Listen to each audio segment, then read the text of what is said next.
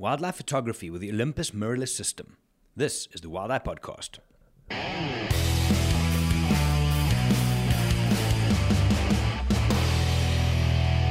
Hey everybody, my name is Gerry and I'm from Wild Eye.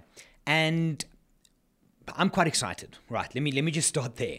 The for the last five five years or so, I've been shooting with Olympus. Now, my journey into mirrorless started way back. I was in Svalbard, and one of my clients was shooting a Leica mirrorless at the time. It wasn't necessarily amazing for what we were doing, but still, some of the features and stuff was like wow. And we spoke about it and how it's going to be the future. This is 2015 somewhere. So I came back to South Africa. I started looking around. I got hold of Fujifilm South Africa and on one of my following trips to South Luangwa, I used, I think it was the XT2 at the time. Image quality was lovely, but I found it ergonomically, ergonomically for me not very friendly. It just didn't feel right from a wildlife point of view. Maybe for street and travel photography, that's great, but it didn't feel right in my hands. Personal opinion. And then uh, somehow along the line, Olympus South Africa got hold of me on Twitter at the, at the time. I'm still on Twitter a little bit. But they said, hey, do you want to try this? So anyway, I met with Gareth from Olympus and they gave me the Olympus EM1 Mark II. At the time, it was the flagship, right? And a 40 to 150 2.8 lens, which, because of the four third system, so it's a smaller sensor, which doubles the effective focal range. So the 40 to 150 2.8 becomes an 80 to 300 2.8. Not going to get too technical, just that's what's important for now. Anyway, so I went and I shot this little camera and this little lens next to a Nikon D5, was it D4 or D5 at the time, whatever the flagship was, and a 200 to 400 Nikon. When I got back, I downloaded everything into my Lightroom and I specifically didn't look at the camera, I just processed. And eventually I ended up with about 167, if I remember correct, images, of which 120 something was from the Olympus. I was intrigued, but still, there was this back of my mind, like this mirrorless thing. I'm not sure. What about the four third sensor? Now, fast forward to today, 2nd of March 2022. I am 100% invested and committed to the Olympus system as of now. Why? I have shot the Olympus mirrorless system in wildlife situations from the North Pole, Svalbard, all the way down to rainforest throughout every single part of Africa. I've shot northern lights, I've shot ice caves, I've shot polar bears, lions, and orangutans. And I can think of possibly one, one situation out of all of those where I felt I was left wanting. Now, this was in Borneo in 2018, where we were shooting gibbons. Now, gibbons are totally arboreal, they never come onto the floor, they live in the trees only, and they move like crazy. They swing through the forest tops. Now, you photographing up at a sky which is bright behind them, it was challenging. Not impossible, challenging. That was the only time back then where I thought, yo, I wish I had more focus points, or I wish the, the, the autofocus system was faster. Then I got the EM1X and it felt, I haven't been back to Borneo, but I've pushed it further than what I have in the past. Now, the reason I'm excited to come back is the OM system, OM1 mirrorless camera. Now, this is the upgrade from the EM1 Mark II, the Olympus EM1 Mark II, but they've rebranded to OM system cameras. OM1 mirrorless camera. Now, on this new camera, it's dual branded. There's OM1 and Olympus on this camera. And at the bottom corner, it says OM Systems. Now, I am going to be speaking to Gareth Fisher, who's the sales and marketing manager for uh, Olympus South Africa, in detail about this camera. He's trying to get hold of one for me so I can put this thing to use. But looking through the specs on this thing, I cannot wait to get my hands on it. It's an upgrade in every sense of the world. It's more chunky, so it holds a bit better, but it's still small. It has, I mean, I'm just looking through the details on the website here and some of the features on the B&H website.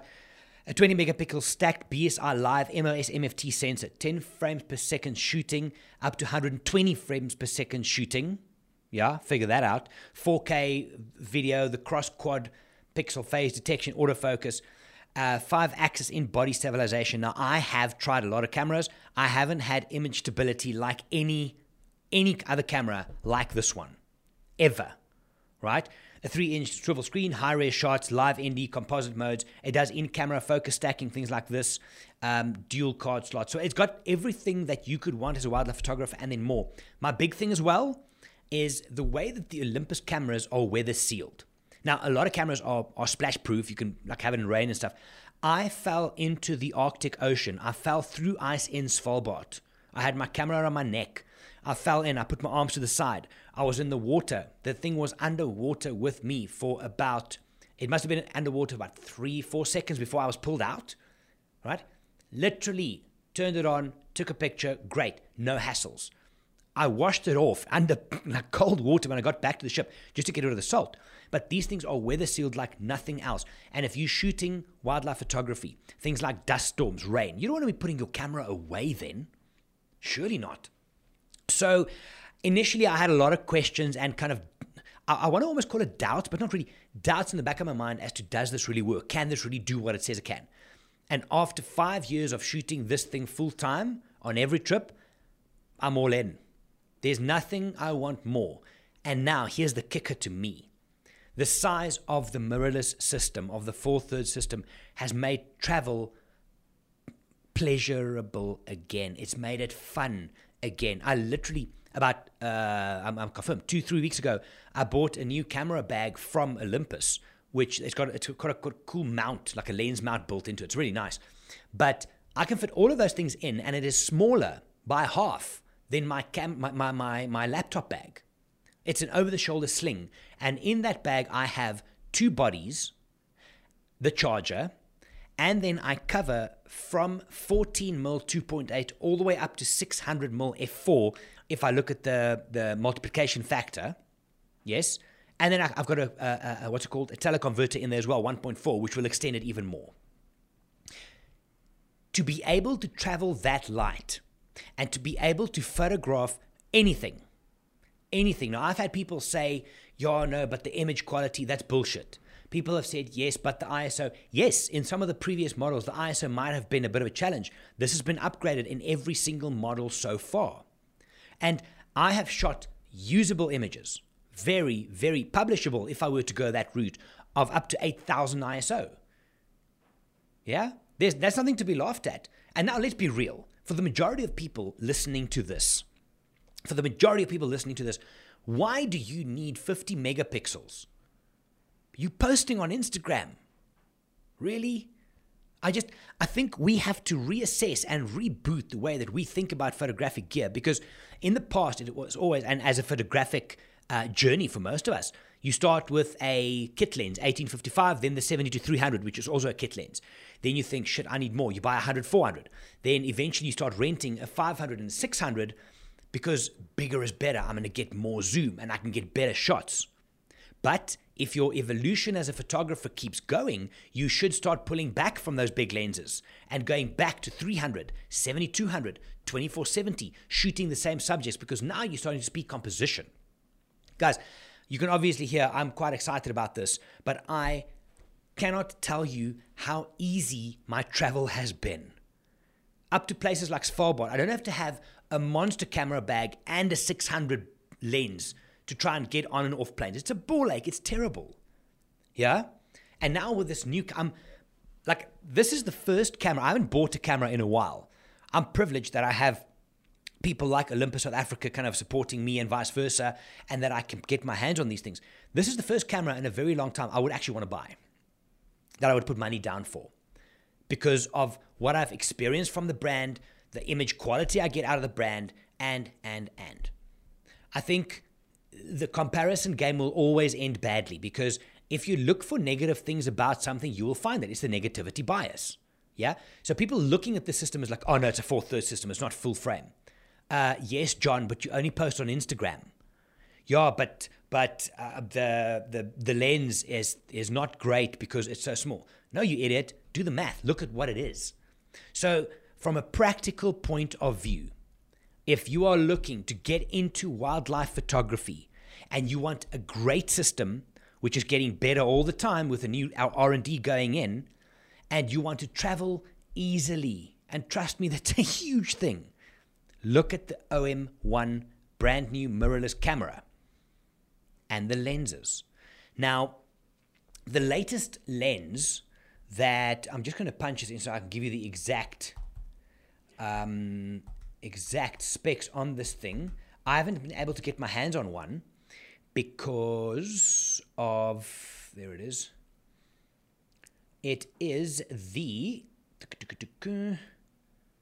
I think it's the Olympus 100 to 400 five six with a built-in converter, which becomes 200 to 800 plus a converter, handheld.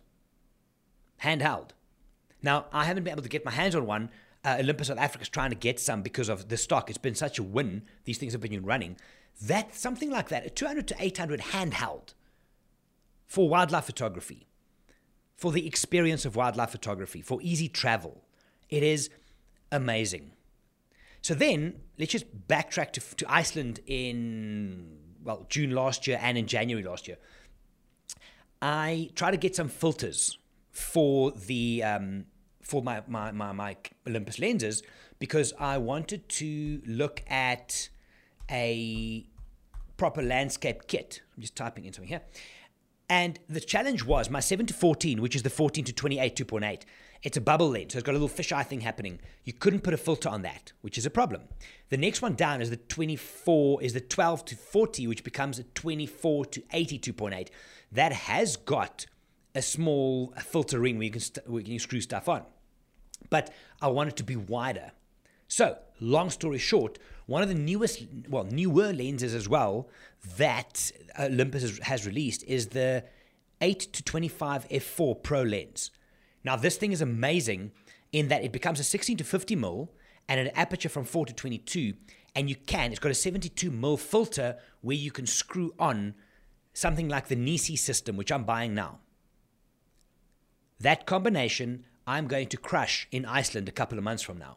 So, if you want a camera system for wildlife photography, but even more than that, I'm looking this weekend to go to a market or two. To carry a small camera with that quality, with all those functionality, and being small enough not to be this big thing is golden. Guys, bigger isn't always better, regardless of what anybody tells you. You need to look at what you need. I see so many people, older people, coming on safari and they're tracking along this big fucking lens, which is weighing them down. They can hardly hold it up when they see a cool lion sighting, but that's what's the best. And that is so wrong. It is so wrong look at the mirrorless systems. Yes, Sony is mirrorless and they've got truly amazing stuff. I've shot all their cameras, it's really nice. But still, the ease of use and being able to travel easily, to shoot easily. I've shot river crossings in the Mara with one hand at 600 mil over my guest because I always stand behind. I was hanging out the car. I've got one hand on a 600. I got ridiculous shots. Look, by luck, because I wasn't really composing, but still, I could hand hold with one hand a 600mm f4. I've been able to get shots with the, the Olympus mirrorless system from a wildlife photography point of view that I wouldn't have been able to get otherwise. Low angles, off to the side, whatever the case is.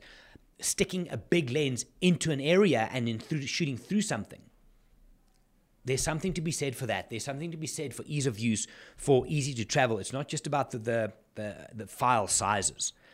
I have yet to find an image off my mirrorless system where I feel shit, I wished I had more. Worst case scenario, you can always get something like gigapixels from Topaz and upsize it with no problem.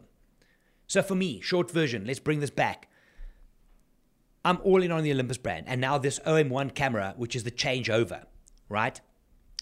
The lenses are amazing, they're easy to use, it's very weather sealed to the point where it's actually absurd. It's super easy to travel with. It's super easy to work. The menu systems are deep but very simple. Deep but very simple. And the overall experience of wildlife photography with this camera, I cannot over emphasize to you guys. If you have any questions, let me know. I would be more than happy to talk you through the pros and cons of every single piece of equipment that I've used. I've got all the lenses now from low down all the way up. I've just recently got a macro lens, which holy hell, I've I haven't played with it much, but the quality and the focusing distance is insane, and it's small. It's easy to manage, and I think for a lot of you that is something you need to consider. You might be missing shots because you are not being you're not able to hold or manage that monster lens that you think is the best. If you want to chat, let me know. Guys, again, if you have any questions, hit me up on social media, Gerry van I am going to be doing a podcast with Gareth from Olympus South Africa to talk about the details of some of the new kit coming out because I'm, I mean, I'm super pumped and I only know half of it. And then as soon as I get my hands on it, I'll share more on my Instagram, which is Gerry van And yeah, I look forward to playing with my new filters on the 8 to 25 and this macro thing, which is a whole different kind of angle for me. But I want to tap into that photographic voice, that little creative voice that's been silent for too long. This new equipment's kind of making me listen to him again. Guys, thank you for listening. Thank you for lending me your ears. If you have questions, give me a shout and I will talk to you in the next episode. My name is Gerry. I'm from Wild Eye. Have a good one.